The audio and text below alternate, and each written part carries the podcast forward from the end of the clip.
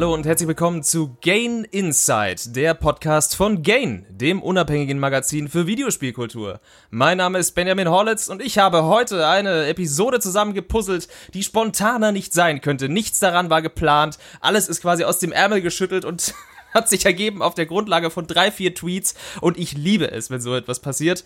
Und die Urheber und quasi mit Mitverbrecher des ganzen heutigen Podcasts sind zum einen Pascal Wagner. Hallo Pascal. Hi. Du warst ja schon öfter hier und du bist auch sehr vokal auf Twitter und ich sag's wie es ist. Wir sind uns mal gegenseitig in die DMs geslidet und dann kam eins zum anderen. und der dritte Mann im Bunde ist ebenfalls Teil dieser DMs und äh, ihr hört auf den Namen Anjin Anut und ich heiße dich herzlich willkommen. Hi Anjin. Hallöle.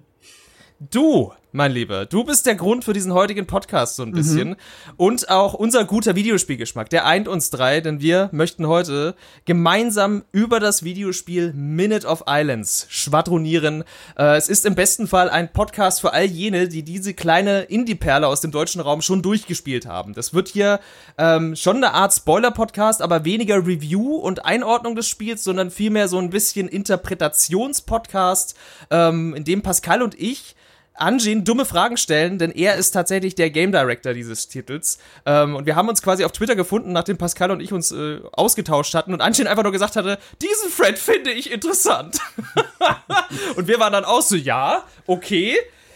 Anjin, wir finden das auch sehr interessant, dass du das interessant findest. Und äh, zwei, drei Stunden später war erst Pascal durch, dann war ich durch und dann hat Pascal ganz vorsichtig gefragt, Anjin, ähm, darf man dich, darf man, äh, darf man dich Sachen fragen bezüglich des Spiels, weil dieses Spiel gibt einiges her und ähm, es hat nicht nur einen schönen Artstyle, mit dem es punktet, sondern halt auch einfach eine schöne Geschichte, die nach Interpretation schreit und wir möchten jetzt alle unsere dummen und vielleicht auch halbwegs intelligenten Fragen an Anjin loswerden. Das ist so ein bisschen die Idee äh, dieses ganzen Podcasts. Aber fangen wir doch erstmal so ein bisschen bei dir an, Anjin. Also, ich habe es gerade schon gesagt, Game Director bei Studio Fispin aus Berlin. Deutsches Studio. Ich habe euch schon mal vor zwei Jahren in einem anderen Podcast interviewt.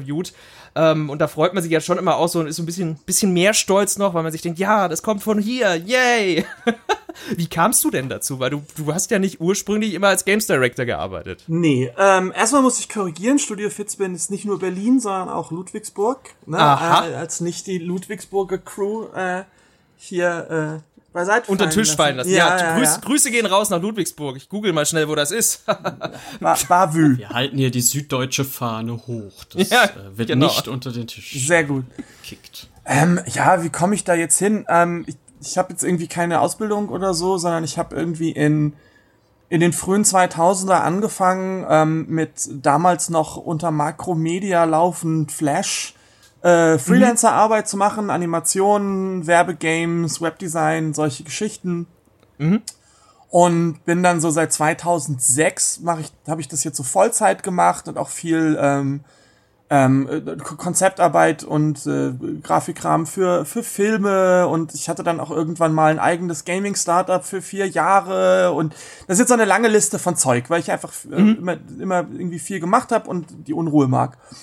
Und in äh, 2018 hatten die bei Studio Fitzman eine Jobausschreibung und ich, ich mochte die Leute mhm. und ähm, mochte, was die machen und hab mich dann beworben und dann haben wir geredet und dann habe ich da gearbeitet. Und dann haben sie dich eingestellt. Oh, ja, schockschwere so. Not. Ja, ähm, also da ist, da ist in dem Sinne keine, das, keine, keine große, ereignisreiche Geschichte ähm, dabei. Ja, also er verkauft sich jetzt schon auch so ein bisschen unter Wert, finde ich. Also wenn man mal deine, deine Homepage auscheckt, da sind schon einige, also dein Portfolio ist schon groß. Du hast natürlich quasi so typisches Mediendesigner-Kind, ne, muss man sagen, der frühen 2000er. Ähm, warst damals wahrscheinlich auch schon so noch nicht im übersättigten Markt und hast da einfach die Welle geritten und bist Ja, also in, in frühen 2000ern, selbst wenn man nix konnte und aber das, was man nicht konnte, in Flash gemacht hat, hat es so Aufträge ja. Das hatte, das hatte gereicht, ja, für die diversen Homepages, ja. Ja, ja, ja, genau. Und äh, das heißt, irgendwie war mir war mein mein Learning by Doing damit finanziert, ja, ja. Äh, bisschen nebenbei noch gejobbt und wie gesagt halt ab 2006 dann mhm. ähm, nach Berlin gezogen und Vollzeit den, den Kram gemacht, weil dann hatte ich irgendwie einen Groove drin und eine Kundenbasis und dann lief das irgendwie so. Genau. Ja, was heißt hier unter Wert, ne? Also, sind halt, sind halt viele Jahre, ne? Ich bin ja auch schon jetzt bald 40 demnächst, so. Also, da kam schon einiges zusammen, äh, wie das so ist. Ja. Du machst das so ein bisschen wie Minute of Islands, ne? Du, du, mhm. so, so, so. du sagst jetzt, also es ist ja gar nicht so ein großes Ding oder ist ja gar nicht so viel dahinter und dann, dann guckt man nicht richtig äh, auf die Screenshots auf der, auf der Webpage und fängt das Spiel so an und plötzlich Tentakel. Und da sieht, merkt man, ah, da, da ist vielleicht doch noch ein bisschen mehr dahinter. Also, wir haben Screenshots dahin gepackt. Es gibt auch eine Demo. Es gibt einen Warnbildschirm. Ich weiß nicht. Ja. über, über den müssen wir, glaube ich, auch nochmal reden im Laufe des, das, weil das ist, das ist spannend, was so Warnbildschirme auch mit der Wahrnehmung der Leute machen. Mhm. Ähm, Pascal hat es gerade schon, er hat es gerade schon so schön unterschwellig mit angebracht. Also Minute of Islands ist äh, erstmal, es wirkt wie das generische Indie-Spiel. Es hat einen Comic-Look, der ist handgezeichnet, das hebt euch schon mal ab. Es hat diese pastelligen Farben und auf den Screenshots, die man so sieht, denkt man sich, ja, es schreit Indie! Und man ist so, ja, es war jetzt ein perfektes Indie-Spiel ist. Punkt. Ich würde sogar sagen, also ich würde eher sagen, Benny, ich würde jetzt nicht sagen generisches klassisches Indie-Spiel, sondern ich würde sagen, es passt in diese Wholesome-Welle, die ja, es seit einer ja. Weile gibt. Und ich, und damit habe ich mich ja wirklich gerade schon geoutet, ähm, als der ignorante Kerl, der ich in diesem Fall war. Ähm, ich habe den Review Key von unserem Michael angeboten bekommen, mhm. ohne vorher was über das Spiel zu wissen. Ich wusste, dass es kommt. Mhm. Ähm, ich habe aber vorher auch noch kein Studio Fispin Spiel gespielt und dachte mir nach einem kurzen oberflächlichen Blick auf die Steam-Seite, das sieht süß aus, das will ich spielen. und entsprechend dann gerade mein Kommentar von wegen, äh, man guckt nicht richtig hin und plötzlich Tentakel. Ähm, ja. Dann kam die, kam eben die Content-Warnung am Anfang des Spiels, die ja. mich dann wirklich erst äh, darauf aufmerksam gemacht hat, dass ich es hier vielleicht nicht mit einem dieser Wholesome Games äh, zu tun habe oder vielleicht doch. Also genau, ja. ja. am Ende vielleicht drüber diskutieren. Es, es, kommt auf die Betrachtungsweise an, weil sich dieses Spiel eben Minute of Islands doch auch erstmal verkauft oder auf den ersten groben, flüchtigen Blick, das ist das, was wir jetzt herausstellen wollen, einfach so präsentiert, aber dann, es hat's faustig hinter den Ohren. Ähm, und deswegen liebe ich auch, dass wir jetzt darüber sprechen. Man rechnet da in so einem Artstyle nicht damit. Also viele Leute bei uns auch auf dem Discord haben gesagt, oh, es sieht schon so ein bisschen aus wie Adventure Time, ne? Mhm. Ja, das hören wir schon seit zwei Jahren. Ja, ja. ja natürlich hört ihr das seit zwei Jahren. Das habt ihr auch damals schon vor zwei Jahren von mir gehört. Ähm, und ich habe es damals, glaube ich, schon irgendwie so als atomar verstrahltes äh, Adventure Time bezeichnet. Da werden wir jetzt alle Adventure Time-Fans aufs Dach steigen, die das ganze Lore kennen, aber Adventure Time ist doch in der Postapokalypse. Ja, Kinder. Aber hier clasht der, der, dieser, dieser scheinbar wholesome Look doch auch schon mit so, ich weiß gar nicht, Pascal sagt Tentakeln, die haben es dir anscheinend sehr angetan. Es hat auch so fast schon so ein bisschen HR Giga-eske Elemente, immer noch süß und knuffig, aber sie sind definitiv da und auch so Inspirationen und dann so Bilder, die auch sehr minutiös gezeichnet sind, wo man sich so denkt, da hat sich einer ganz schön verausgabt, so richtig toll groteske Bilder und, und Wow-Effekte mhm. zu schaffen und zu Papier zu bringen, durch die man dann läuft. So richtige Panoramen. Also die Screenshot-Taste habe ich beim Durchlaufen dieses Spiels mehr als nur einmal betätigt, äh, oh, weil es ja. einfach schön ist. Es ist ein, egal wann oder zu welchem Zeitpunkt, es hat diese, dieses tolle Gefühl von every frame a picture und du kannst eigentlich permanent Screenshots machen, weil es immer irgendwo was gibt, was herausragend ist oder einfach einen Blick fangen. Allein ja. Farbkomposition oder gestalterisch selbst die düsteren, also selbst die, die,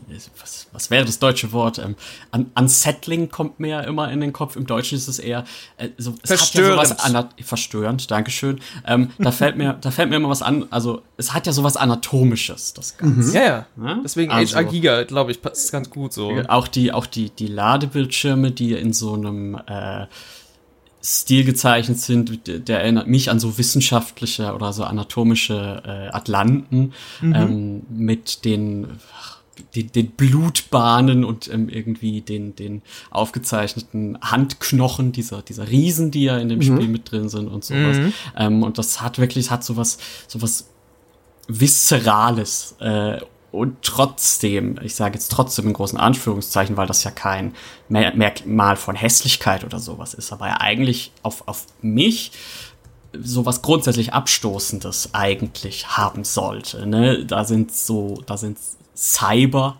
Tentakeln drin in diesem Spiel. äh, ein, eine wunderbare äh, Animation, wenn man auf das Schiff steigt, wenn ja, der Steg das, des Schiffs so rausklippert und sich dann so an den Bootsteg so festhält. So, genau, ganz, ganz, ganz toll und ganz furchtbar, ähm, je nachdem, was man für, was man für Phobien und Ängste hat. Aber was einfach unglaublich ästhetisches äh, und das hängt ja wahrscheinlich dann auch ganz, ganz stark mit diesem 100% handgezeichneten äh, Stil zusammen. Mhm. Das, das liegt natürlich ganz klar an, an unserem Art-Team unter der Art-Direktion von dem Tim Getke, ähm, die da auch volle Pulle so ihr Ding ähm, durchziehen konnten. Also mein Job als Director ist eher sozusagen zu gucken, was sind da für Strömungen in dem Team, was, wo, was, was können die Leute, was, worauf haben die Leute Bock, wie passt es zur Geschichte und diese Strömen dann, ne, Director-mäßig halt zu directen, also die in so eine gewisse Richtung zu drücken. Und ähm, eine Sache, die, die mir schon, schon wichtig war, ist halt so eine gewisse emotionale Brutalität ähm, für diese Geschichte. Ne? Also deswegen, ich ja. verstehe schon, wenn man so sagt, so, hey, man kommt eigentlich aus dieser Wholesome-Ecke, was, was eher immer so ein, so ein Nachhausekommen-Charakter hat, so, ne? Also irgendwie, ähm, äh, und, und ich, ich bin mir nicht sicher, ob wir nicht doch in diese Wholesome-Ecke fahren, weil ich, der gehört ja, diese Brutalität heißt ja nicht Grausamkeit, sondern so eine gewisse Rohheit und Ehrlichkeit da drin. Also dieses un, ungesch äh, un, unverblümte. Und da sind ja, das ist ja auch in dem Startbildschirm, geht es ja da um, um mhm. viele, viele wichtige und in der Realität sehr arbeitsintensive und komplizierte Themen. Und dafür haben wir dann halt auch geguckt, dass wir das Game in so einem Rahmen präsentieren. Also dieser, äh, der Wahl, der ja zum Beispiel auch in den Screenshots drin ist und auch mhm. in den Trailern und so, der, ähm, der kommt ja sehr früh in dem Spiel, das kann man ja auch bei der Demo sehen, und der zeigt einem einfach sehr früh, wozu das Spiel fähig ist. Ja. Und aber gleichzeitig, das ähm, für mich so ein wichtiges Wort ist, dass es aber auch so eine gewisse morbide Faszination hat. Ich glaube, das ist das, was ähm, Pascal gerade versucht hat, so ein bisschen zu beschreiben, weil wenn man so darüber nachdenkt, dieser Wahl, der ist ganz wichtig dabei, der ist, ähm, wenn man so darüber nachdenkt, die macht, die macht einen Strandspaziergang und dann liegt da so ein Wal. Man weiß genau, das ist, wird absolut eklig sein, aber man geht trotzdem hin. Ja, ja. So, und zwar, ja. weil das, weil, weil man muss, man muss sich da sortieren. Man kann die Augen nicht zumachen. So. Und man muss, die, muss sich diesem Erlebnis stellen und dann dahin gehen. Und das ist eine Sache, die war uns wichtig. Also ähm, für, für mich in dem, wofür ich so ein bisschen gepusht habe, dass die, die Artists sich da auch ins Zeug legen und so, ist, ähm, also wirklich deswegen dickes Lob an die Artists, die, mhm. die sind auch, die, die haben auch sich Sachen ausgedacht, die mir nie eingefallen wären und sind in in, haben in Gänge hochgeschaltet, die ich nie erwartet hätte. So, es ist total abgefahren. Ähm, wofür ich aber sozusagen in der Richtung gepusht habe, ist eher so ein bisschen Cronenberg. Hm, also ja. dieser hm, psychologische hm, Horror, der sich durch groteske biologische Mutationen und durch Gore und so weiter visuell manifestiert. Mhm. So. Und was auch wichtig war, ist, ist, dass das etwas ist, was, ähm, deswegen gibt es diese Spanne zwischen diesem potenziell idyllischen Artstil, ich sag jetzt potenziell, und diesen Dingen, die dort eindringen. Das soll auch nicht zusammengehören. Also die sollen auch fremd sein und die sollen auch stören. Und man soll auch drüber nachdenken, wie es wäre, wenn die nicht da wären. Ähm, und ähnliches. Und diese, ähm, diese Spannung, ich, ihr habt ja auch beide fertig gespielt, die yep. kippt ja auch Stück für Stück immer mhm. mehr bis von diesem ähm, ne, Spoiler, Spoiler, Spoiler, Spoiler. Ähm, Wie gesagt, das ist ein Spoiler-Podcast. Ja, dich aus. Genau, aber bis, bis, bis ganz klar eine Gewichtung auch da ist zu diesem Grotesken halt hin. Mhm. Ähm, Der Berg aus Wahlen. Ja. Und oh, ja, ja, das ist ne Bookending auch. Ne, das hat einen Grund, warum das Motiv am Anfang oder am, am Ende am Ende steht. So. Aber ich glaube, es kann doch sehr wholesome sein, weil zum Beispiel, was ich sehr gut finde, was ich bei, bei Streamern ganz viel beobachtet habe, ist, dass die Leute die Credits bis zu Ende gucken. Die sind auch großartig. Also unabhängig davon, wir springen jetzt auch viel hin und her, aber eure ja. Credits sind sehr schön und die wiederum unterstreichen den Wholesome-Charakter dieser, dieser Geschichte. Ja, genau. Und äh, die, weil, weil am Ende der Credits kommt ja nochmal ein Ladebildschirm und es wird nochmal eine kleine Szene gezeigt. Und die ist immens wichtig, glaube ich, um, mhm. um wieder in diesen optimistischen Charakter zurückzugehen von dem Ganzen. Ja. Und deswegen glaube ich eigentlich, dass das Spiel durchaus ähm, etwas wäre, was man im Rahmen von so einem Wholesome Direct oder so durchaus zeigen könnte. Mit Warnings halt, ne? So, weil das ist halt tough. So. Ja. Es wäre da auch nicht alleine. Also wir haben ja dieses Wholesome so eingeworfen, wie also jetzt als wäre das alles da alles ganz zuckrig und äh, es sind nur Farming Games und und äh, da passiert nichts Böses, aber es stimmt ja so eigentlich nicht. Es gibt ja einen substanziellen Part dieser dieses äh, Sub will es jetzt nicht Genre nennen, aber dieses Themenbereich, der sich auch mit sowas wie Trauer und sowas beschäftigt. Ja. Spiritfarer mhm. ist so ein ganz aktuelles mhm. oder genau. beliebtes genau. Beispiel. Und ähm, in Minute of Islands, so ungefähr in der Mitte, gibt's ja eine ganz, ganz ähm, eindrückliche Sequenz, ähm, die sich ganz stark, also die, ich finde, eine der, der, der, der definitiv besseren Verarbeitung oder Darstellung von sowas wie Trauer oder runtergeschluckter Trauer, ähm, über die, die ich so kenne, ist, also ähm, wir spoilern, es geht um die, äh, die, die Sequenz mit der Großmutter und mhm. Der, mhm. der Fungushöhle, also der, der Friedhofshöhle sozusagen, wo dann auch, wo man die, das Werkzeug so eigentlich ablegt, mit dem man vorher alle Dinge gelöst hat, alle Rätsel gemacht hat und so. Und das muss man vor der Tür ablegen, weil das einfach an diesem rituellen Platz kein, also in diesem mhm. rituellen Ort keinen Platz hat und diese, also diese Höhle ist. Und da habe ich auch dann kurz nachdem ich es gespielt habe, einen Tweet bei euch gesehen ähm, mit Concept Art von dieser Höhle. Ihr seid euch ja sehr bewusst, dass das ist das Setpiece. Ne? Das ist so richtig, wenn man davon einen Screenshot sieht, in all diesen Farben von dem Pilz und diesen Formen und da ist ja auch wieder dieses dieses äh, wie du gesagt hast Cronenberg körperliche mhm. drin mit den mhm. mit den Poren in dem Fungus. Ich weiß nicht, wie die, mir fällt gerade das Wort nicht ein, wie diese Angst heißt, diese Phobie Tr vor dem. irgendwas, genau. Genau, da genau. In das, dem, in dem IGN-Guide gibt's da jetzt eine Warnung zu, das finde ich ganz toll. Ja. In, dem, in dem Walkthrough von IGN wow. haben die eine Warnung vor, der, vor dem Kapitel gesetzt, das fand ich gut. Let's go. Das ist ja cool, ja. Also da, da, da wird auch wieder dann dieses, dieses körperliche und das eklige, aber halt gleichzeitig auch dieses, dieses Abschließen, äh, dieses Trauern und was man halt dann dort auch als, als Task macht, nämlich diese, diese äh, Bestattungsfigürchen ablegen, damit man mm. auch irgendwann aufhören kann zu trauern. Ähm, gut verbunden, was ja auch einfach, was ja auch einfach dazugehört. Ein toter Körper sieht irgendwann nicht mehr schön aus. Nicht nur ein Wal am Strand, ne, sondern auch vielleicht äh, die, die irgendwas im, Ver, im, im Verwandtenkreis, wo man mhm. dann doch sich dazu entschieden hat, den, den offenen Sarg zu wählen statt den geschlossenen. Also ich fand das, äh, das, das hat mich an der Stelle sehr, sehr berührt. Das, äh, deswegen jetzt dieser etwas längere Ausschweif hier. Nee, alles gut. Das ist der Ausschweif und sprunghafte Podcast äh, an dieser Stelle.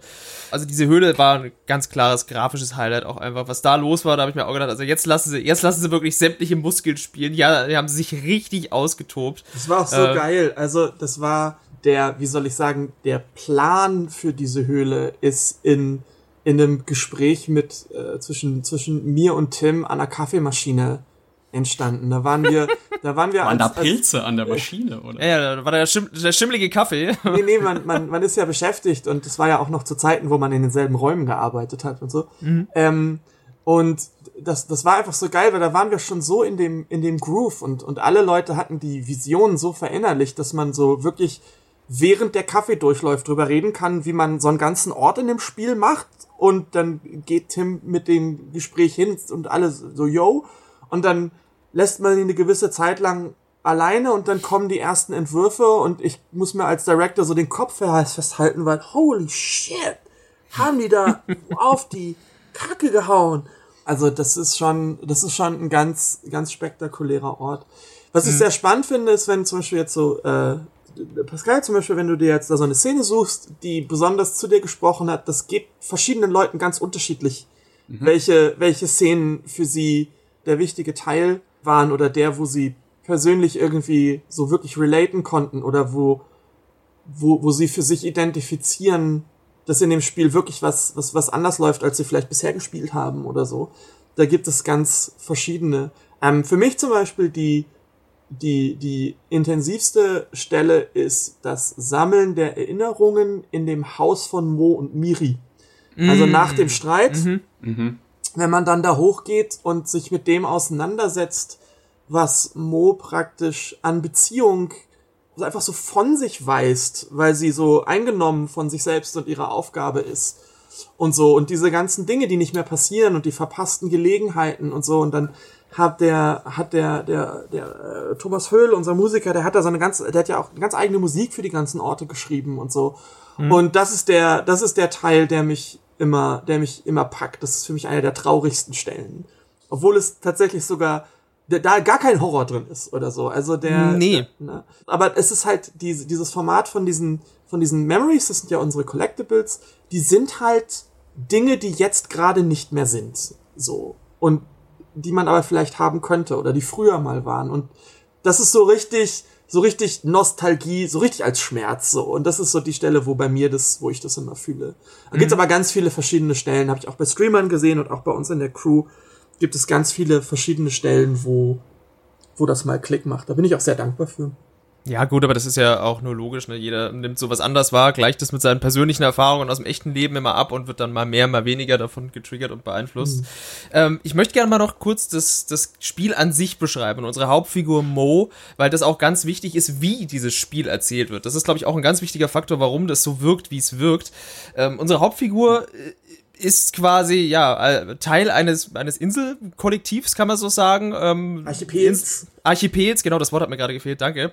Und wurde anscheinend damit beauftragt, den Omni-Switch zu führen. Das ist ein, ein Werkzeug, das sie überreicht wurde von, von einer, einer Rasse an Riesen, die auch tatsächlich riesengroß sind.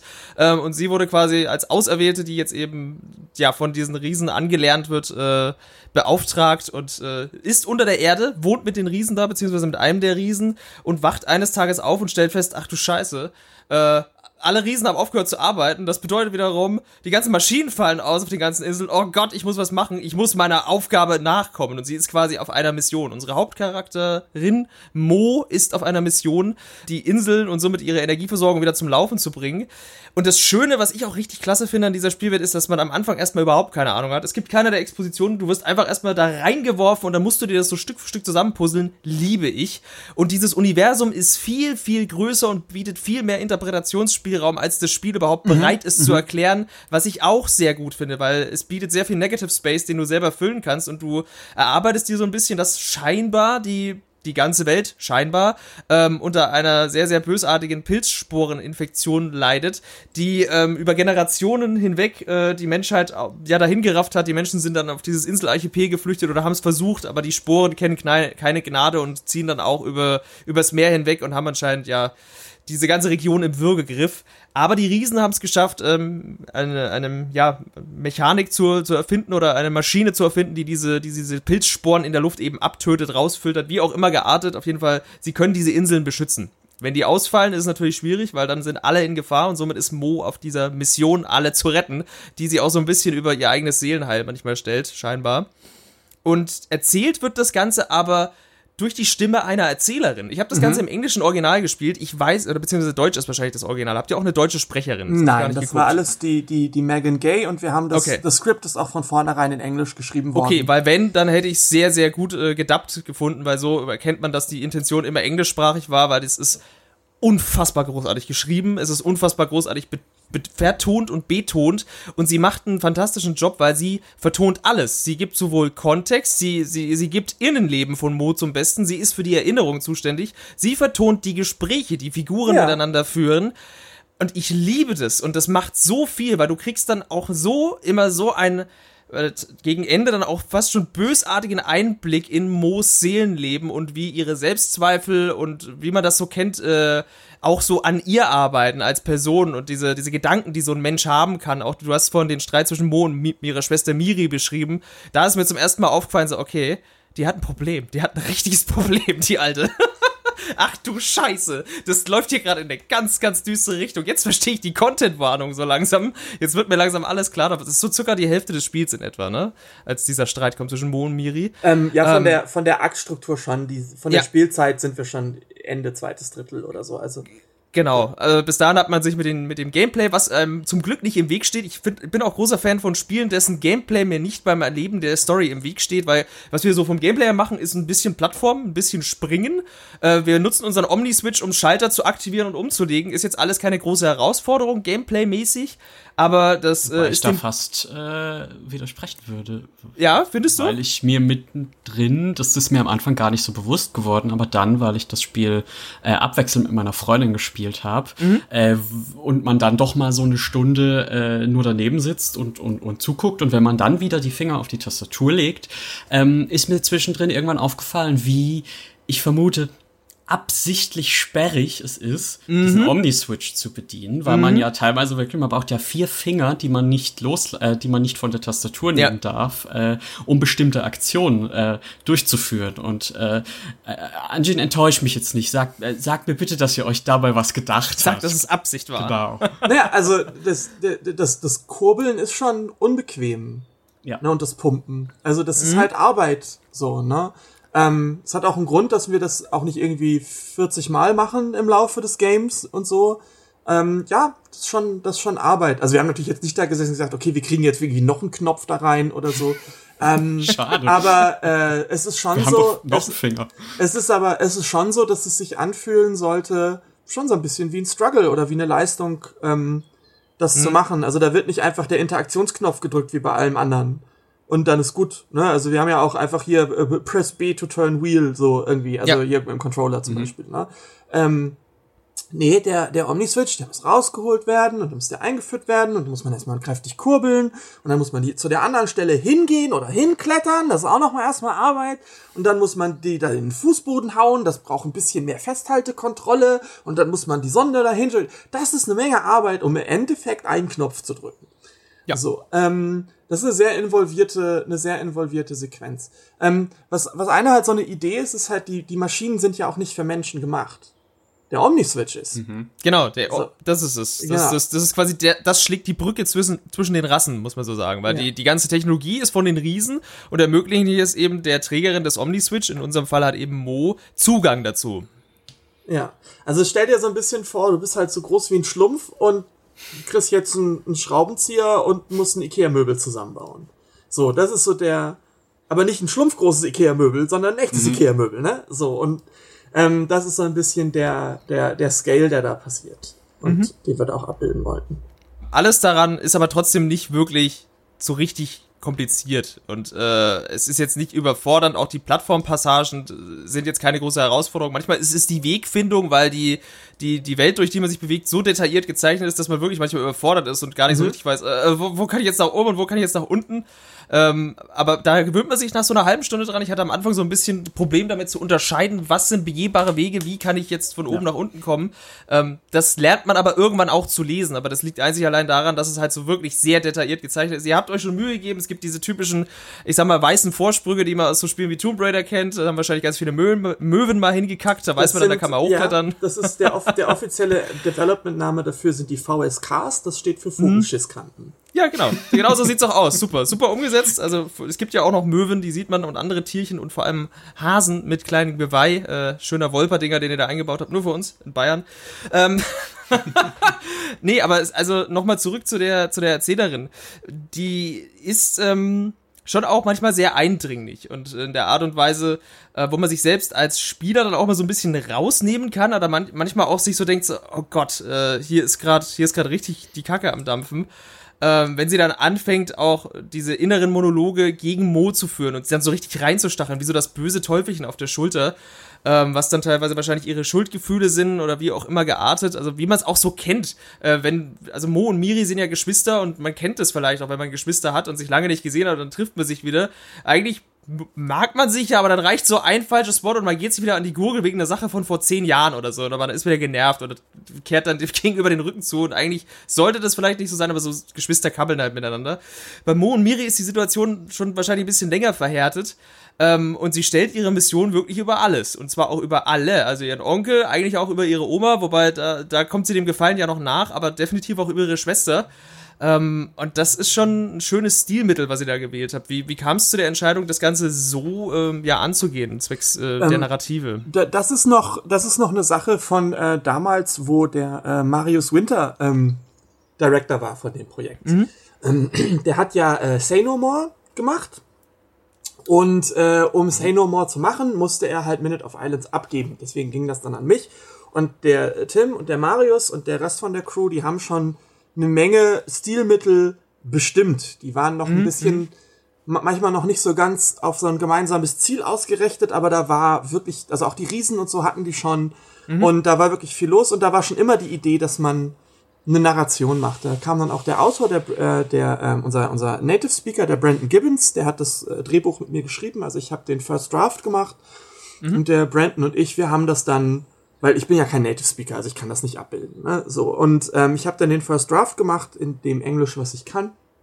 Und der Brandon und ich, wir haben das dann ganz in Ruhe durchgearbeitet und er ist so derjenige, der so vor allen Dingen auch so ein bisschen so für das Gravitas von der Erzählweise, ne? Weil es hat mhm. ja schon, mhm. das ist ja schon nicht irgendwie keine, keine, keine Person, die irgendwie, keine Ahnung, in der, in der Innenstadt lebt und, und irgendwie äh, Jugendsprache benutzt oder irgendwas, sondern ja. Der, der Target war so ein bisschen so eine Art Helen Mirren, Helen Mirren Character oder sowas in der Art. Ne? Also es sollte schon schon, schon rustikal und ein bisschen altmodisch klingen, damit das. Märchenhafte Erzählerstimme, ja, ja, genau. würde ich es nennen, ja. So, und, ich und, dachte immer ein bisschen an David Attenborough. Ja, genau, so, halt so, so, so, so diese Ecke, ne? Und ja. ähm, das heißt, da war schon immer irgendwie diese Idee davon, dass das, dass das erzählt wird und da haben wir uns dann ganz hart reingelehnt. Also ich bin ein ganz großer Freund davon zu gucken, was für, für Kanäle bespielt man eigentlich. Also deswegen sind auch die Loading Screens gehören auch zur Narration bei uns ja. Ne? Mhm. Und, mhm. ähm, und wenn man dann schon mal so eine Stimme hat, dann versuche ich auch zu erforschen, wofür man die überhaupt benutzen kann und was diese Stimme alles tragen kann und leisten kann. Und die Memory Spots zum Beispiel, die sind entstanden lange nach dem Skript, weil wir gemerkt haben, wir haben viele Dinge, die wir gerne erzählen wollen würden. Also es war schon immer irgendwie die Idee, wir brauchen Collectibles, so, ja, mhm. Game, lass mal Collectibles machen. Aber dass das diese, ähm, diese Bruchstücke sind, die meiner Meinung nach für den narrativen Kontext sogar recht wichtig sind, so. Also wenigstens Absolut, ja. sporadisch sollte man welche mitnehmen, so. Ob, furchtbar optional sind die nämlich gar nicht, weil die nee. ähm, Kontext liefern. Mhm. Das war von, von Marius bereits so gesetzt und von, von Brandon dann auch. Und ähm, wir haben dann geguckt, womit wir dieses Stilmittel von dieser Sprecherin belasten können. Und dann ähm, haben wir irgendwann von dem Recording Studio ähm, so ein paar Voice Samples von verschiedenen Sprecherinnen bekommen Mhm. Und die Megan Gay, die war auch unser Wunschkandidat. Und dann haben wir uns mit der einmal getroffen und wir wussten genau, also wir hatten da für die Gamescom-Demo damals noch in 2019, hat die schon Lines aufgenommen. Das, ähm, diese Lines sind aber alle gar nicht, nicht im Game, sondern die waren damals, war das Skript noch nicht fertig. Mhm. Und äh, wir waren sofort verliebt und äh, wussten sofort, okay, das äh, let's go. Die, die muss, es. ja, und zwar nicht nur in Cutscenes oder so, sondern ja, alles, alles. Alles. Hör nicht mehr auf alles, zu reden. Genau. It hits Mo like a punch to the chest. It is all four of them. They all broke at the same time. Failed at the same time. Something grave must have occurred. But what? Dann aber noch irgendwie tricky, tricky war, ist, dass sie halt den Kram nicht mit Exposition frontloadet, ne? Also, wie man das so sonst mhm. erwarten würde mit einer Erzählerin. Mhm. So, hier, ich erzähle euch was und jetzt guckt's euch an, sondern dass das die, die Reise von Mo praktisch mit den gleichen Entdeckungen gespickt ist, wie als wenn die Sprecherin nicht da wäre. Ja, das stimmt. Also sie gibt nichts preis und hat, man hat auch nicht das Gefühl, dass äh, äh, quasi die, die allmächtige Erzählerin, die uns als Spieler oder Zuschauer schon immer zehn Schritte voraus ist, äh, sie mag zwar Wissen haben, aber es wird nicht so delivered, dass man sich äh, vorkommt, also, ah ja, okay, wieder was, was ich nicht gewusst habe, weil man entdeckt es ja als Spieler in dem Moment auch, hat im besten Fall, wie jetzt, wir kommen nochmal zurück auf die Szene mit Mo und Miri, äh, eine, eine, eine Streit-Cutscene im Endeffekt, wo man merkt, ah ja, hier ist was im Argen und dann sammelt man die Collectibles und ist so, ah, jetzt verstehe ich und dann puzzelt man sich das selber auch wieder mhm. so ein Stück weit zusammen. Also, wie ich schon sagte, ihr lasst sehr viel offen, ähm, was der Spieler dann auch einfach sich selber erschließen muss in einer gewissen Art und Weise, wie auch die Figuren zueinander stehen ähm, und auch viele so kleine Details in der Spielwelt verteilt werden und natürlich auch äh, in den Räumen. Das ist so ein wiederkehrendes Element. Auf den einzelnen Inseln äh, sind quasi Verwandte von Mo. Ihr Onkel, ihre Oma, ihre Schwester und die sind alle so verstreut auf den einzelnen Inseln. Ähm, und man besucht auch immer die Häuser der jeweiligen Personen, mhm. auf die man trifft auf der Insel. Und das ist ganz, ganz wichtig, ähm, weil man da dann auch viel über die Beziehung, die Mo scheinbar hat oder eventuell auch nicht mehr hat zu diesen einzelnen Figuren, weil diese Sache geht anscheinend schon ein paar Jährchen länger, dass Mo die, die Trägerin des Omni-Switch ist und mit dieser, dieser überlebenswichtigen Aufgabe, die jeder gefälligst zu schätzen wissen muss, weil äh, im Endeffekt hält sie den, den Laden sozusagen am Laufen, sie ist diese Schnittstelle.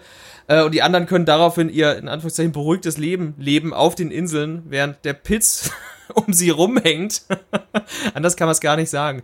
Wo kam denn eigentlich die Inspiration für den Pilz her? Also man, man jetzt in der jetzigen Zeit denkt man natürlich sofort, wenn man Videospiel spielt, an sowas wie The Last of Us, aber ihr hattet da bestimmt irgendwo auch eine Idee oder eine Grundlage dafür oder wolltet ihr einfach bloß, ah okay, wir brauchen eine Gefahr? Das ja irgendwie, also das ist das ist schwer. Also wir das war eigentlich ein sehr sehr chaotischer Prozess am Anfang, ähm, hm. weil zum Beispiel auch wir Artists erlaubt haben, einfach mal eine Idee zu zeichnen und in den Ring zu werfen, ohne dass es dafür schon einen Anwendungsfall gab. Also mhm. hier, was, was wären denn so Orte, die ihr spannend findet und wir so und dann fingen halt irgendwann zum Beispiel Leute an, Pilze zu zeichnen und Marius hat hat äh, da so so so kleine Thumbnail-Sketches gemacht und dann hat man darüber geredet und das ist in so einem so in so einem etwas chaotischen kreativen Haufen eher so ein so ein emergenter Prozess. Also da mhm. da da ist manch also die, die, viele von den Schlüsselmotiven wirken, als wären sie explizit zusammengestellt worden, um diese Geschichte zu tragen und zu erzählen.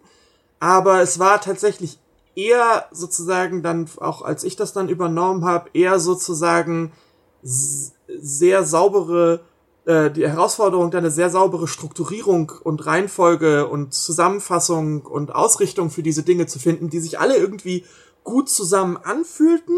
Mhm aber dann so gebaut werden müssen, dass sie auch wirklich ineinander greifen und hinterher mehr als die Summe ihrer Teile sind. So. Ähm, und äh, da bin ich auch ganz stolz drauf, dass wir das, dass wir das äh, gepackt haben, aber das ist nicht so verkopft, wie man vielleicht denkt. Also viele Sachen nee. sind, sind sehr, sehr impulsiv in dem Spiel gelandet und hinterher dann äh, haben dann hinterher ihren Platz gefunden, also ihren mhm. genauen mhm. Platz gefunden, sozusagen. Also, wie gesagt, der Pilzbefall sorgt auf jeden Fall dafür, ähm, dass ihr einen Grund habt, diese, diese handelnden Figuren auf diesem Inselarchipel eben einzusperren oder einzupferchen. Räumlich gesehen beschränkt sich quasi auf diese Location. Und auch für, für all jene, die uns vielleicht immer noch zuhören, das Spiel nicht gespielt haben, also es gibt hier keine, keine Zombies oder so. Das, die, eure, eure Form von Pilz bringt die Leute halt einfach gnadenlos um. Äh, übrigens auch eine beängstigend ekelhafte Analogie zu unserer aktuellen Lebenslage auch, muss man sagen. Ihr habt das natürlich nicht antizipieren können, aber das war dann nee. bestimmt auch. Also als ich es gespielt habe, war das schon so, ja, I can relate. Isolieren auf einer Insel am besten. Tschüss. Setz doch mal eine Maske auf, Mo. Ja, setz doch mal eine Maske auf, Mo. Warum machst du denn nie eine Maske auf und hustest? Kann doch nicht so schwer sein. Das war wirklich. Also, Verweigerer. Ja, ist wirklich so. Also, ja, daran habe ich nicht gedacht, aber es war wirklich so, okay, warum ist sie die Einzige, die keine Maske trägt? Später wird es dann einfach auch noch nur mit purer Arroganz erklärt. Also Mo ist einfach über allen Dingen erhaben, scheinbar. Äh, weiß ich nicht, ob sie auch Ja, geht ja auch super, also läuft ja auch super für sie. Ja, läuft ne? super für sie. Ja. ja, da, sie hat überhaupt keine Nebenwirkungen. Diese Pilze lösen überhaupt keine halluzinogenen Schübe aus und sie hat dann Tag- oder Nachtträume oder wie auch immer geartet, die dann ihr Seelenleben aufgreifen. Ähm, läuft bei dir, Mo. Ja. Du bist, du bist genau, sehr, sehr, re sehr relatable als Hauptcharakter. Also das liebe ich übrigens. Das, äh, wir haben es ja jetzt eingangs schon gesagt, nicht nur der Artstyle, sondern auch die Geschichte ist eine sehr erwachsene. Und euer Splash-Screen am Anfang des Spiels ist wahrscheinlich nötig. Ich bin, ich weiß immer nicht, ich bin so hin und her gerissen. Es ist ja eigentlich nochmal eine ganz andere Diskussion. Will man eine Content- oder Triggerwarnung geben? Einerseits ja, für Leute, die es triggern könnte. Andererseits hat man dann auch immer so eine, so eine Erwartungshaltung, weil man dann direkt weiß, ab dem ersten Screen, ja, wann kommt denn jetzt der Moment? Wann bricht denn jetzt das Spiel? Es ist doch so schön und bunt und so, ach du Scheiße der Wahl. Äh, also, die, man hat schon so eine, so eine, so eine Erwartungshaltung. Das Schöne an Minute of Islands ist, ihr delivert das aber auch. Also aus meiner Sicht äh, macht ihr das sehr gut, wie ihr die Fäden zusammenführt. Ihr baut da so eine schöne eigene Welt auf. Also bis ich, als ich dann geschnallt habe, dass diese, dass diese Sache auf dieser Insel schon seit mehreren Jahrzehnten so geht und diese Höhle, jetzt kommen wir mal wieder zurück auf diese bunte, bunte Höhle, die die, die Begräbnishöhle ist, ähm, wo anscheinend schon hunderte von Leute drin sind, wenn man sich diese Figürchen anschaut, weil die, die Leute in eurem, in eurem Universum, die trauern quasi, indem sie in diese Höhle ähm, kleine handgeschnitzte Figuren ihrer Verstorbenen reinstellen, weil die Leute verschimmeln ja aufgrund des Pilzbefalls, der ist anscheinend so äh, letal, äh, dass die Leute dann einfach quasi zu bunten Schimmelpilzen werden, recht schnell, und man deswegen auf diese Art und Weise ertrauern muss, weil man sie anscheinend nicht richtig beerdigen kann man macht's wie mit Atommüll. Wir legen ihn in die Höhle. das ist schon sehr, sehr, sehr, sehr schön. Ich, ich liebe das. Dieses ganze Universum ist so reichhaltig, so groß und äh, so viel mehr. Es hat fast schon so ein bisschen so ein Dark Souls Swag. Bloß dass eine in den mhm. in euren in euren äh, Splash Screens, also in euren Ladebildschirmen nicht so viel gespoonfettet wird, wo es dann die Erklärung gibt oder liest doch mal die Item Beschreibung und macht dann einen YouTube Channel auf. Ähm, sondern es ist einfach da und der Rest ist Interpretationssache und man muss das irgendwie, äh, ja, im Endeffekt sich selber zusammenpuzzeln. Die Dinge, die nicht erklärt werden, also wo es nicht ums Seelenleben von Mo geht, sind aber im Lore der Welt ist noch so viel mehr. Es ist so großartig. Also ganz, ganz, äh, ja, großen Hut ab nochmal von mir diesbezüglich. Ähm, was bei uns bei der Story auch noch immens wichtig war, ist von wegen hier, oh, das ist ja gar nicht, wie man denkt und so. Es gibt ja in dem Sinne keinen Twist. Also nee. es gibt, das ist nicht so, keine Ahnung, wie jetzt zum Beispiel damals so, so, so, so ein Bioshock oder so, so dass man so die ersten 90 Prozent des Spiels halt so spielt und plötzlich revealen wir, dass alles gar nicht so ist, wie es ist, mhm. sondern das ist ja, die, die, die Red Flags fangen ja schon bei der ersten Begegnung mit, mit, mit Mo an und die, dann entsteht so eine, so, so eine Spirale. Und ähm, was ich sehr spannend fand, ist bei, bei wenn ich zum Beispiel Let's, ähm, ähm, Streams und so angeguckt habe, ab wann die Leute sich persönlich nicht mehr mit Mo identifizieren. Also stimmt. Ähm, ab, ab mhm. welchem Moment sie praktisch sagen, äh, was, denn, was äh, läuft bei dir, Mo, ne? Also ab, ab dem Moment, wo die das, wo die das halt praktisch feststellen, die, nee, die Aufgabe lösen, ist das das? Äh, machen wir das noch? Fragezeichen. Äh, geht das gut? Ist das jetzt der Plan? Das wird für viele wahrscheinlich der Moment auf dem Schiff sein, ne? Nehme ich an, wo sie den, den Omni-Switch mal ganz anders verwendet, oder? Spätestens? Spätestens. Spätestens. Spätestens da, ja. Also bei mir war es wirklich die Szene mit Miri, also relativ, ja, nee, mhm. stimmt nicht relativ früh, so in der Mitte, ne? Ähm, der, ähm, der Streit. Weiß nicht, bei, bei dir, Benny, habe ich das auch so rausgehört. Das ist spätestens da. Nee, ich glaube, der Streit nicht? mit Miri war für mich noch nicht äh, das, wo ich gesagt habe, okay, jetzt, äh, jetzt möchte ich, jetzt möchte ich mich nicht mehr mit dieser Figur identifizieren. Ähm, weil ich, also in einer gewissen Art und Weise fand ich es doch noch relatable, weil ich Mo am Anfang erstmal so interpretiert habe, das kennt so, so Schaffende wie auch wir, äh, kennen das, dieses, ah, ich habe da dieses Projekt, ich finde alles mhm. daran geil und die Arbeit steht jetzt erstmal über allem, weil ich, ich muss mich da jetzt gedanklich reinversetzen und dann ignoriert man vielleicht auch Leute, verbringt weniger Zeit mit Menschen, um da mal rauszukommen, wenn man, wenn man an einem Projekt sitzt und arbeitet. Ich meine, ihr kennt das wahrscheinlich auch, ähm, dann wird dann wird manchmal alles andere ausgeblendet. Und so kam mir Mo bis zu dem Zeitpunkt noch vor. Es war schon so ein bisschen extrem, aber so als Künstler ähm, kennt man das, wenn man da so reingesaugt ist und auf, äh, am besten 24 Stunden niemand sehen will und nur, äh, keine Ahnung, an einem Videoschneider oder an einem Bild zeichnet oder das will, das muss fertig werden und nur aus eigener Motivation heraus. Der Streit war natürlich unangenehm und wir hatten zu dem Zeitpunkt als Spieler noch nicht das komplette Vorwissen, wie lange geht das schon so. Ähm, ich war eher mehr geschockt so über diese Revelation dann auch so, weil es am Anfang gar nicht aufgefallen ist, dass Miri auch noch ihren Arm verloren hat durch den Pilzbefall. Und dann ist es erst so gebröckelt, also nach, nach hinten raus, als das dann weiter aufgedröselt wurde, dass die beiden Schwestern anscheinend noch mehr Backstory hatten. Und es ist wahrscheinlich so diese, diese wahrscheinlich typische Story von der großen Schwester, rettet die Kleine irgendwie durch die Scheiße durch und jetzt dankt sie es ihr mit Ignoranz und äh, ja quasi Missachtung, weil sie ist ja jetzt die Trägerin des Omni-Switch und die Rollen sind jetzt quasi so vertauscht. Die große Schwester ist jetzt nicht mehr, muss jetzt ihre Kleine nicht mehr beschützen und deswegen geraten sie ständig aneinander. Und es, ja, das wäre jetzt so meine Interpretation, aber bei mir ist ein bisschen später gekippt. Aber ja, bei dir hat der Streit schon gereicht, Pascal, ja? Ja, schon irgendwie. Also das mit, den, mit dem Arm ist mir dann tatsächlich da auch aufgefallen. Ich glaube, das wird auch in irgendeiner äh, von den Memory. Ja, ja, in einer von den, von den Trips, den sie hat, von ihren Pilztrips nee, ähm, von, den, von den Punkten, die man so in der Umgebung äh, ja, auch das. klicken kann, glaube ich. Also relativ früh wird auch schon darauf hingewiesen, dass da irgendwas ist, dass da irgendwas war mit dem Verlust des Arms und dann ähm, das hat sich halt nach hinten hin dann natürlich nur verfestigt, weswegen mhm. das jetzt äh, äh, in meinem Kopf jetzt so ein bisschen festgebacken ist als die Stelle, obwohl das wahrscheinlich eher so ein schleichender Prozess war, weil es ja mhm. auch ähm, ganz viel einfach äh, nicht gesagt wird, wie du, wie du gesagt hast, Benny, mit mhm. dem, der ganze Negative Space, der auch ihre Familie umgibt. Ne? Äh, es ist die Schwester, es ist der Onkel, es ist die Großmutter, äh, es sind keine Eltern mhm. irgendwie da, aber die Oma, die ähm, möchte zwei, zwei Figuren, Figuren beerdigen, ja. weil sie schon so lange jetzt trauert. Also da, da erschließt man sich dann gewisse Dinge, die mhm. Äh, vielleicht so gedacht sind, vielleicht auch nicht, aber zumindest relativ plausibel. Ist auch egal, ob die so gedacht sind. Ist, ist auch egal, so, ne? No. Es passt in dem Fall, äh, er fügt sich gut ein. Und dann, äh, so im Nachhinein ist das so, diese, diese, diese Schwesternbeziehung, diese kaputte, für mich so der Schlüsselstein, der ähm, mhm. für mich dieses, dieses Unwohlsein begründet, genau. Ja, weil das im Endeffekt äh, schon auch äh, ja die Geschichte einer zerrütteten oder kaputten Familie ist, in Anführungszeichen. Ich finde auch, das geht ja schon los mit so kleinen Hints noch auf der Insel vom Onkel. Relativ am Anfang, wo man den, das erste Mal die Switches macht, dann hat man das erste Mal diese, auch so eine Traumsequenz, wo sich die Gesteinsformation im Hintergrund zu einem Riesen verwandelt, der Mo eben anfeindet, wo sie dann runterstürzt in den Brunnen. Ähm, und man dann letzten Endes doch natürlich die Insel äh, befreit vom Pilz Befall. Aber der Onkel hat vielleicht oder vielleicht auch nicht auch so ein kleines Alkoholproblem, weil das erste, was er macht, hat hier mal Mo aus dem Brunnen gefischt und das erste Mal, boah, ey, kannst, Mo, kannst du mir nicht mal eine Flasche von dem guten Wein aus der, aus der Hütte holen? Uh, ich finde das, ich fand das gut, weil das, als, als Spieler bist du so, ah ja, typische Fetch-Quest. Da gehe ich jetzt mal noch mal extra zu dieser Hütze. Ich habe mir gemerkt, wo sie steht, gehe da extra noch mal vorbei.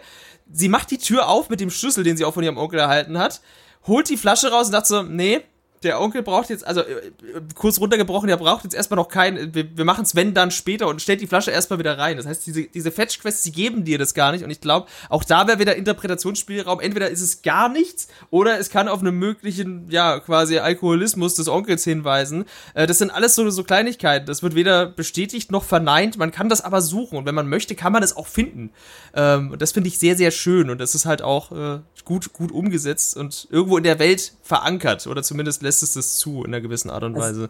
Also, also wir haben, es gibt ja auch die, die, die, nennen wir diese Inspectables. Das ist immer da, wenn das kleine Auge auftaucht mhm. mit der schwarzen Sprechblase drum. Ja. Und dann wird unten so eine kleine Textsache eingeblendet. Ne, das ist, das war, wir waren sehr froh, dass uns eingefallen ist, sowas machen zu können, weil das kostet nicht viel und das mhm. ist sehr, sehr mächtig, um diese mit Details gefüllten Orte denen punktuell konkrete Bedeutung zu geben. So. Und da waren wir sehr froh drüber.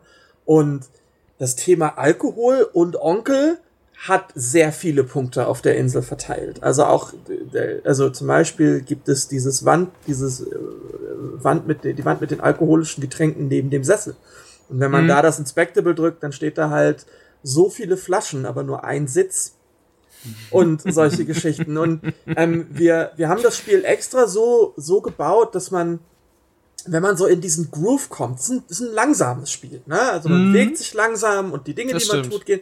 Wenn man aber so in den Groove kommt und wenn man sich auch die Zeit nimmt, diese wirklich arbeitsintensiven Umgebungen genau anzugucken und zu erforschen, dafür war dann auch das Gameplay ja gedacht, ähm, dass man da auch belohnt wird und dass man auch wirklich viele Puzzlestücke kriegt aber niemals das letzte. Mhm. Das, mhm. die Rechnung ist definitiv aufgegangen, ja. Es, es hat so diese schöne Ebene, fast wie so ein noch etwas düstererer Pixar-Film. Es hat so diese oberflächliche Ebene, man kann das mal gut auch vielleicht äh, mit so einem, keine Ahnung, seinen jüngeren Bruder oder Geschwistern mal wegzocken. Die kriegen da auch einiges raus, kriegen vielleicht so ihre ersten Gruselerfahrungen so ein bisschen. Das Gameplay ist nicht überfordernd, so in Begleitung, aber als Erwachsener siehst du da so viel, was du vielleicht auch nicht sehen willst oder erkennst, du bist, ach, scheiße noch ein kaputter Charakter, auf den sie trifft, der auch nicht viel besser ist für sie und umgekehrt, meine Fresse, ey, das ist ja, ist ja nur noch schlimm. Und spätestens immer mit den Abstiegen, also vom Gameplay-Loop ist es ja folgendermaßen, wir gehen auf die einzelnen Insel, aktivieren im Endeffekt zwei von diesen, von diesen Türmen und haben dann Zugriff auf die Höhle, in der die jeweiligen Riesen leben. Äh, übrigens auch ganz arme Gestalten. Früher konnten sie ja an der Planetenoberfläche leben und jetzt haben sie sich für die Menschheit äh, geopfert und, und müssen jetzt für immer unter der Erde verweilen, um einer Kurbel zu drehen. Dumme Riesen, hätten sich nicht für uns opfern sollen. Naja. Wie viel es gebracht hat, ist ja dann auch die genau, philosophische ja. Und Frage. läuft genau, bei denen, ne? Ja, das, das ist genau das, was ich meine, so, ne? Das die Rückschlüsse auf die Pandemie furchtbar, hätten sie nicht machen sollen. Ähm, egal.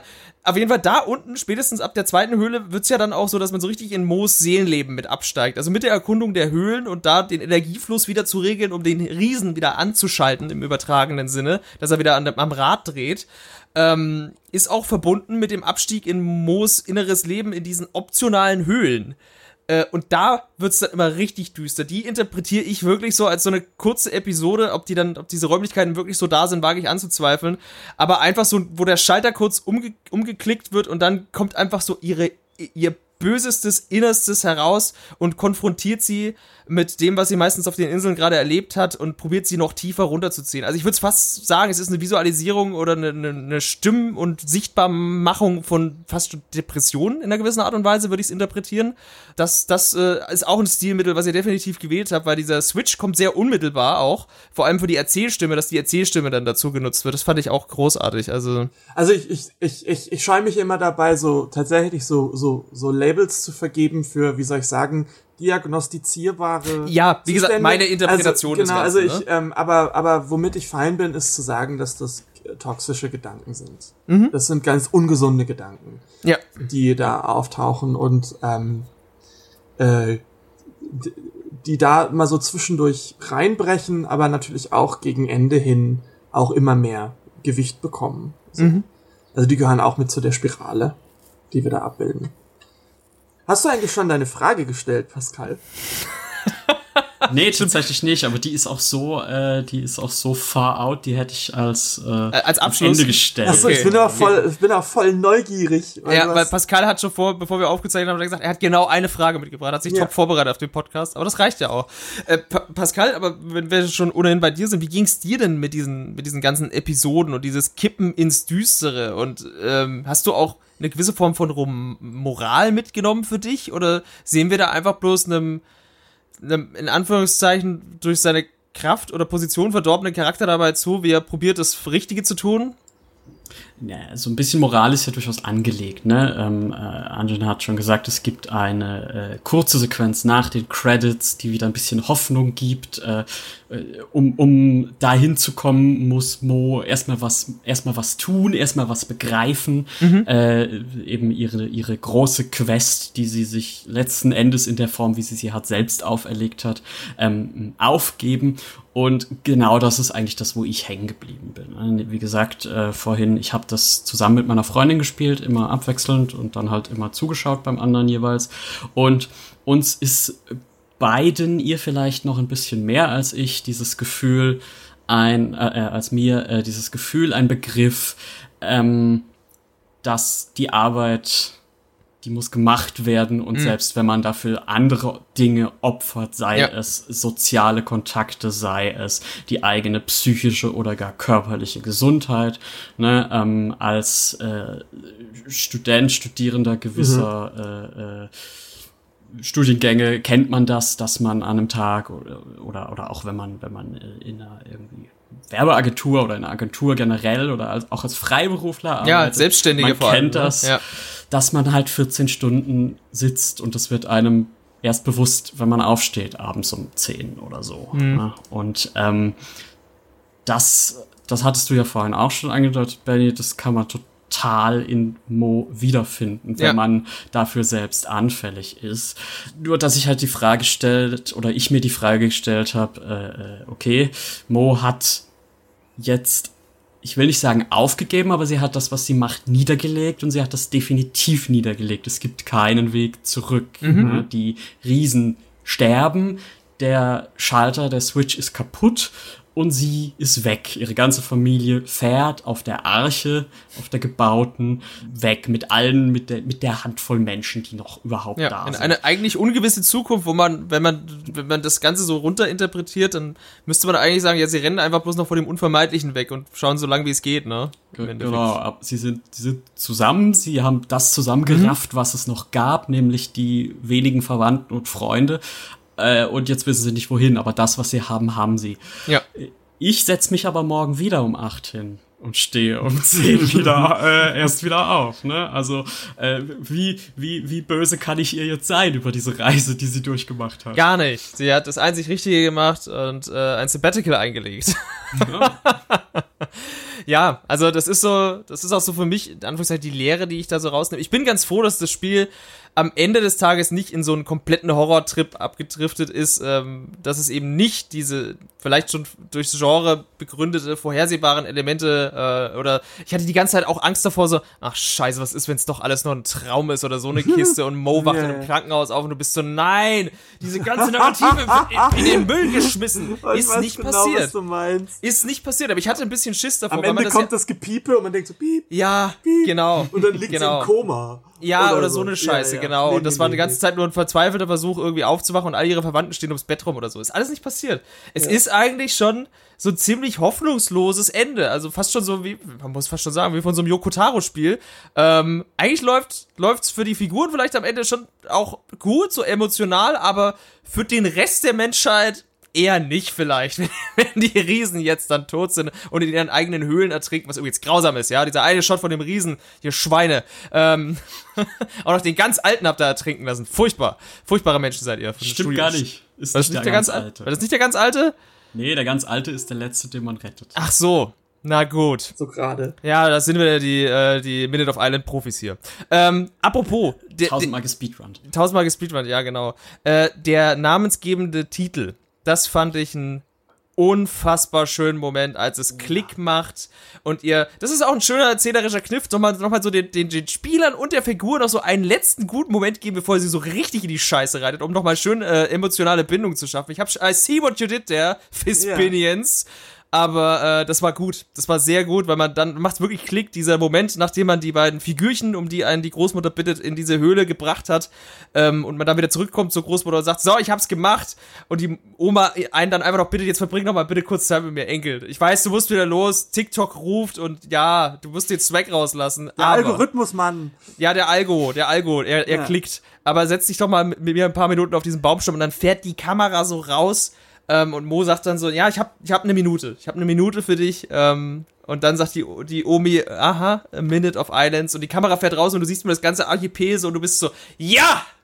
Das ist gut! schöner, schöner Moment. Ja. Schön, wirklich. Dass danach natürlich knallhart bergab geht, war mir klar, aber das war gut und es war auch nötig. ähm, um nochmal auf die Sache von, von Pascal einzugehen und mit dem Ende. Also, was zum Beispiel ja. mir immens wichtig war, das ist ja mit den, ähm, mit dem, auch mit dem, mit dem Abspann, ne, die, die, die, die, diese Dinge, die da in den Bilderrahmen passieren, zeigen ja, mhm. wie die Inseln jetzt von diesen Sporen überwältigt werden. Ja. Ne? ja. Und das ist, und, und, das ist eine Sache, die war uns ganz, ganz wichtig. Vor allen Dingen eben wegen dieser emotionalen ähm, Rohheit und, und Ehrlichkeit ist, dass wir nicht hingehen und sagen, wir geben jemandem ein Rezept, um alles wieder gut zu machen. Das mhm. wäre nämlich arrogant von uns. Und was wir nämlich auch nicht machen würden, ist, guck mal, du musst nur folgende Entscheidung treffen und die ist dann richtig. Weil Mo, die hätte, Mo hat ja das ganze Spiel über die Möglichkeit, die Entscheidung zu treffen. Ich hätte schon mit dem Onkel sagen können, hey, ah. du hilfst mir ja super, tipptopp. Ähm, und sagt immer nein, nein, nein, ich mach das alleine, nein, nein, ich mach das alleine, solange bis sie es nicht mehr sagen kann. Mhm. Und dann, dann löst sie sich davon. Und was ganz wichtig ist, einfach aus Respekt vor Leuten, die in diesen Situationen stecken und auch aus Empathie für Leute, die in diesen Situationen stecken, ist, man muss anerkennen, dass das potenziell mit echtem Verlust einhergeht. Das ist nicht nur eine Entscheidung, wo man sagt so, hey, guck mal, wenn du so entscheidest, dann geht's dir besser. Nee, dir geht dann flirten, was ab 8 Uhr morgens am nächsten Tag wichtig wäre. Und das ist, das ist die, also wenn du da eine Entscheidung, du musst dir entscheiden, was, was davon du aufgibst. Mhm. Hm. Weil bei der, der, der, der Spagat geht auf deine Kosten. Wie lange du den Spagat machst, dein Bier. Aber der Spagat geht auf deine Kosten. Und wenn du dich irgendwann für eine Sache entscheidest, wird die andere darunter leiden. Und hm. alles andere wäre, wäre meiner Meinung nach ein bisschen naiv gewesen, das so zu erzählen. Und deswegen, it's complicated. Scheiße, ihr habt ein Spiel übers Erwachsenwerden gemacht. Boah. Das meine ich, das meine ich im besten ja, Sinne ja, tatsächlich. Ich, nee, ich äh, gibt's auch keinen Einspruch von mir. Also auch Mo wird ja durch ihre Reise, in Anführungszeichen Heldenreise, die sie da begeht, wird ja mit Sicherheit auch so ein Stück weit erwachsener. Lernt wieder auf Leute zuzugehen ähm, und zieht hoffentlich auch für, so für sich die Moral daraus. Dass natürlich die ganze Welt dann wahrscheinlich drauf geht, das sei jetzt mal dahingestellt, aber sie hat das Richtige für sie gemacht und auch vielleicht für ihre Familie, äh, mit dem sich die beiden Schwestern dann am Ende auch wieder annähern auf dem Boot ähm, in einer der letzten Szenen und Ja, aber das ist schon so, also es ist, es ist nicht nur ein Spiel über Pilzwachstum, sondern auch über persönliches Wachstum und auch äh, generell, ja, ich habe es schon gesagt, erwachsen werden, aber es ist so. Ähm, in einer gewissen Art und Weise dieses, das eine muss irgendwann weichen, ansonsten reibst du dich selber auf. Punkt. Und ähm, du musst irgendwann deine Prioritäten setzen. So ist es. Mit vielen Dingen im Leben, manchmal bei Sachen, wo man es nicht möchte, aber äh, für Mo war es dann eben das Niederlegen des Omni-Switches und der Rettung der Welt. ja. Je, ja. Je nachdem, in welcher äh, Situation man sich gerade befindet, ist das ja. ja. eine sehr, sehr gefällige Metapher. Ne? Also man kann das ja übertragen auf die Beziehung, die einem nicht gut tut, auf ja. den Job, der einem nicht gut tut, auf was auch immer. Also ähm, es funktioniert einfach sehr gut für. Denke ich, auch viele Menschen, ähm, was definitiv eine der, der, der Stärken dieser, dieser Erzählweise und auch dieses, dieses Schlusses ist, zu dem ihr gekommen seid, äh, mhm. äh, Anjan, dieses äh, It's complicated. Das ist korrekt, ja. Was wir euch eigentlich sagen möchten, ist, ihr habt es euch sehr einfach gemacht, ja, liebe Studio Fispen. genau, einfach, einfach die Spieler sollen die Geschichte sich ausdenken. Ja, genau, die sollen es selber interpretieren. Äh. Ich so ein paar bunte Bällchen. Kann man den Stick nach rechts halten und dann Nee, alles euch. gut. Uh, press X to pay respect to the fungus. nee, es ist, äh, ich glaube, also wir, wir können hier noch weiter rumeiern, so ein bisschen. Im Grunde bleibt eigentlich nur zu sagen, es war ja nie ein großer Review-Podcast, es war eher so der Podcast für, guck mal, da ist dieses Spiel aus den deutschen Landen, was einiges sehr anders macht und äh, so ein bisschen wie der Wolfs im Schafpelz aktuell ist in der Indie-Front. Es untergräbt eure Erwartungen im besten Sinne und das ist gut. Das ist sehr gut. Es ist äh, nicht, nicht so vorhersehbar. Ich meine, wer es bis hierhin gehört hat, hat es hoffentlich selber schon erlebt. Das wäre gut. Ähm, aber so langsam würde ich sagen, lassen wir es auch mal ausfaden wie Moos Auftrag. Aber Pascal, deine aller, aller letzte Frage zum Thema Minute of Islands, jetzt bin ich sehr gespannt. Ach, ich, ich werde euch so enttäuschen. Ach Gott, nein. Das ihr, machst ihr, du doch so oder so schon. Der Hype ist so real ihr, ihr wisst, ihr wisst, also Benny weiß es, Angie von Twitter vielleicht auch. Ich bin ja Linguist mit Leib und Seele, ah, ja. berichte gerade Englisch an der Uni. Und oh Gott. Wir, wir, wir, wir, ja, nein, darf ich dieses Spiel an der Uni? Nein, ähm, äh, dieses, ähm, wir sind vorhin schon drauf zu sprechen gekommen. Ich habe auch überlegt, ob ich es einfach einwerfe, aber die Diskussion war zu schön.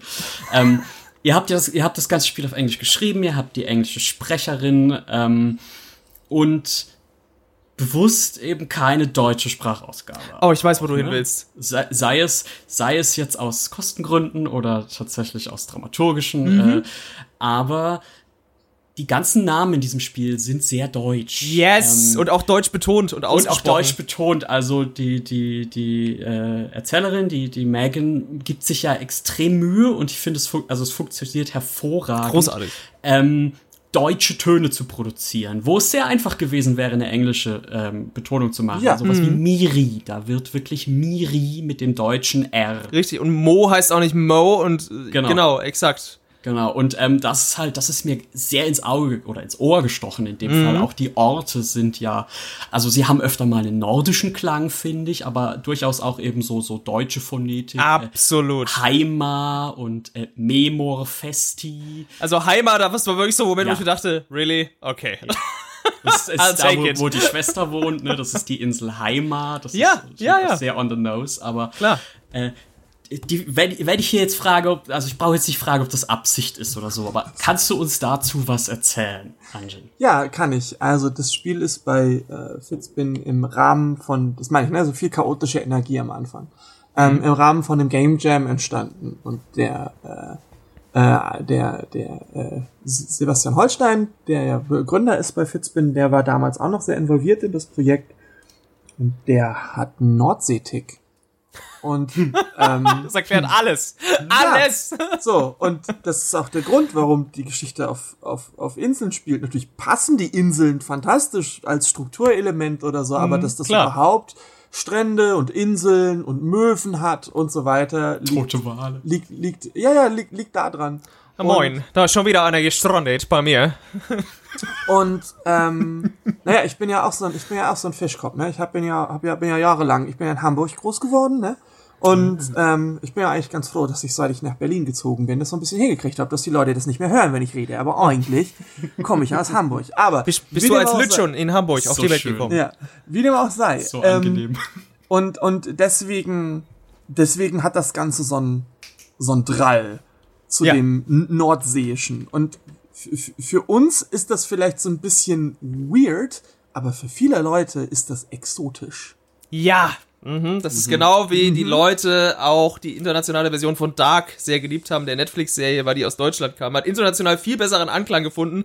Wir haben wieder gesagt, ist ja wieder die typische deutsche Theaterschauspielkunst und alle waren so geil. Ich liebe das, mir das reinzuziehen. Allein wie die sprechen, finde ich total geil. Und genau das, das ihr trefft ja. hier dasselbe. Dazu gehört auch das, das, das Mo- und Friesennerz-Trick, ne?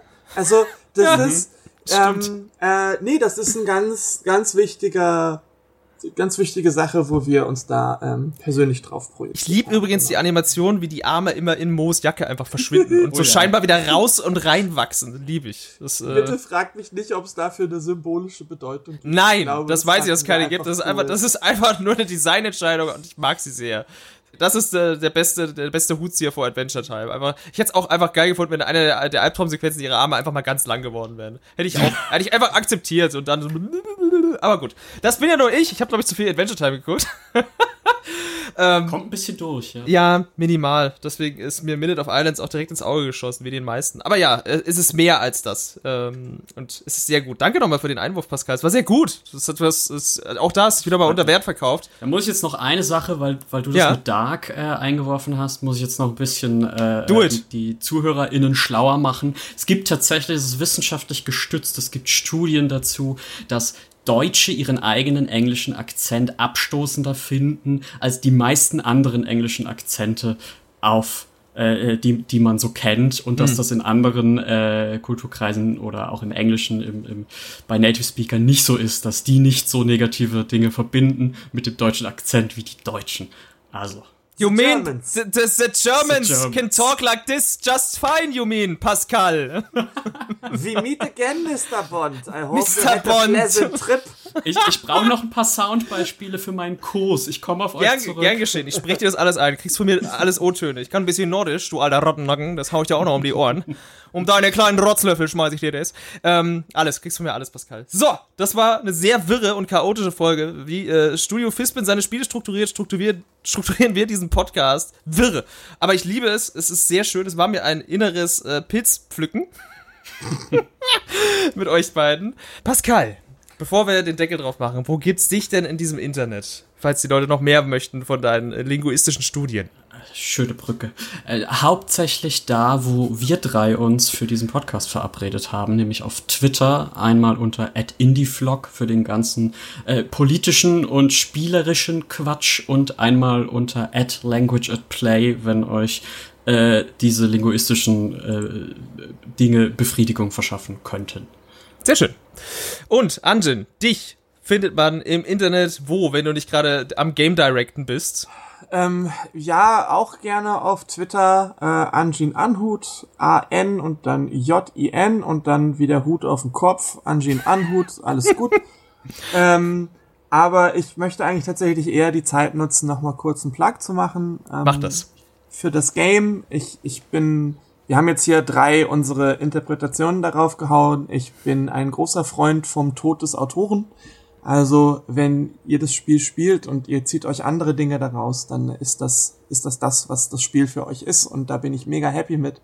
Mhm. Und ähm, wir brauchen immer gar nicht unbedingt nach meinen Absichten suchen dabei oder nach den Absichten von den Artists oder so. Fühlt, was ihr fühlt.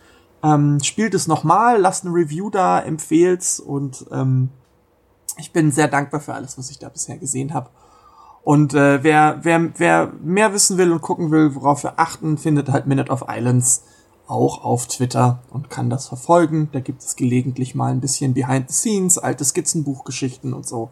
Ähm, hm. Schaut mal rein. Was kostet das denn, Minute of Islands, und wo gibt's das denn überall? Anjin? Das gibt es tatsächlich überall für ein 20. Überall für ein 20? Auch ja. auf der Switch? Auch auf der Switch. Boah. Und ähm, äh, auf den auf den Xboxen und auf den den Playstations und auf GOG und und Steam. Ich glaube sogar Humble ähm, wie gesagt, glaube ich, die Uja nicht. Aber. Frechheit. Äh, Was mit Gamecube? Was mit Gamecube? Und für den Retron? ähm, wir haben auch noch keine Bitsy-Version, aber wer eine machen möchte, ist herzlich eingeladen. Genau, also ja, wer, wer irgendein aktuelles System spielt, wird das finden. Ja, sehr schön. Super. Ich freue mich jetzt schon tatsächlich auf alles, was da so kommen wird äh, in Zukunft aus eurem Hause. Äh, bleibt weiterhin so schön kreativ, rockt, rockt die Scheiße fett, äh, wischt mit dem restlichen Spielen aus Deutschland den Boden auf. Mag ich sehr, finde ich alles sehr, sehr schön und Minute of Islands ist ein Knaller. So, ich war der Benny. Ich äh, bin auch in diesem Internet unterwegs. Äh, mich gibt's auf blutiger Pfad überall, wo es dieses Internet gibt. Auf Twitch, auf Twitter, Instagram. Da findet ihr mich unter diesem Namen. Ansonsten äh, mache ich auch natürlich Podcasts. Nicht nur diesen hier, sondern auch noch äh, bei The Space Behind the Screen. Auch lohnenswert. Da haben wir letztens ein dreistündiges E3-Recap gemacht. Uiuiui. Da ist auch wieder viel passiert, worüber man reden kann oder auch nicht. ja, und ansonsten ähm, die neueste Ausgabe des Gain-Magazins könnte jetzt schon in eurem Briefkasten sein. Ihr wisst es, ihr fühlt es, ihr braucht es. Entweder als E-Paper oder wenn ihr Bock habt, dass Bäume sterben, auch als richtiges Papier gedrucktes Magazin in 2021. It's awesome. Und wisst ihr, was noch viel besser ist? Leute, es ist passiert. Ich habe zum allerersten Mal eine Review geschrieben in der neuen Ausgabe des Gain Magazins. Finde ich statt und durfte Returnal spielen auf der PlayStation 5. Es ist ein sehr, sehr spannendes Spiel muss ich sagen. Es hat mich so ein bisschen rehabilitiert für das Roguelike-Genre. Könnt ihr lesen, wenn ihr möchtet. Pascal, hast du auch wieder was geschrieben für die aktuelle Ausgabe?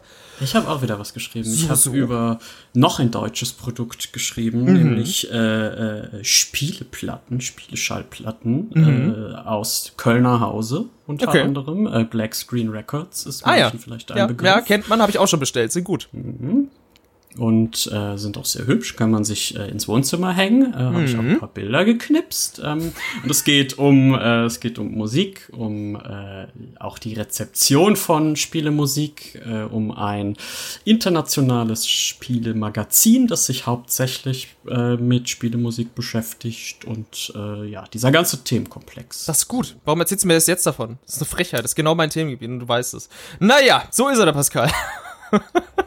Vielleicht, weil ich mich schäme, dass wir eigentlich zu diesem Thema für einen Podcast äh, eingetragen sind und ich bisher der Grund war, dass wir keinen Termin gefunden haben. Das ist korrekt. Aber dafür hat es ja heute geklappt. Und es war auch sehr, sehr schön. Und das alles könnt ihr lesen und nachvollziehen in der 17. Ausgabe des Gain Magazins. Wir sind Gain Inside. Bis zum nächsten Mal. Vielleicht auch wieder so ein spontanes Völkchen zwischen reingeschossen. So ein Spezial geht ja scheinbar immer. Ähm, ich bedanke mich nochmal bei dir, Anjin, für deine ja, kurzfristige freie Zeit für den ganzen ich Quatsch hier. Danke auch. Hat Spaß gemacht. Das freut mich. Das ist die Hauptsache. Und dann wünsche ich allen Zuhörerinnen und Zuhörern noch einen schönen Tag, Abend oder wann auch immer ihr das hört. Auf den schimmligen Inseln von Minute of Islands. Tschüss. Auf Wiederhören. Tschüss.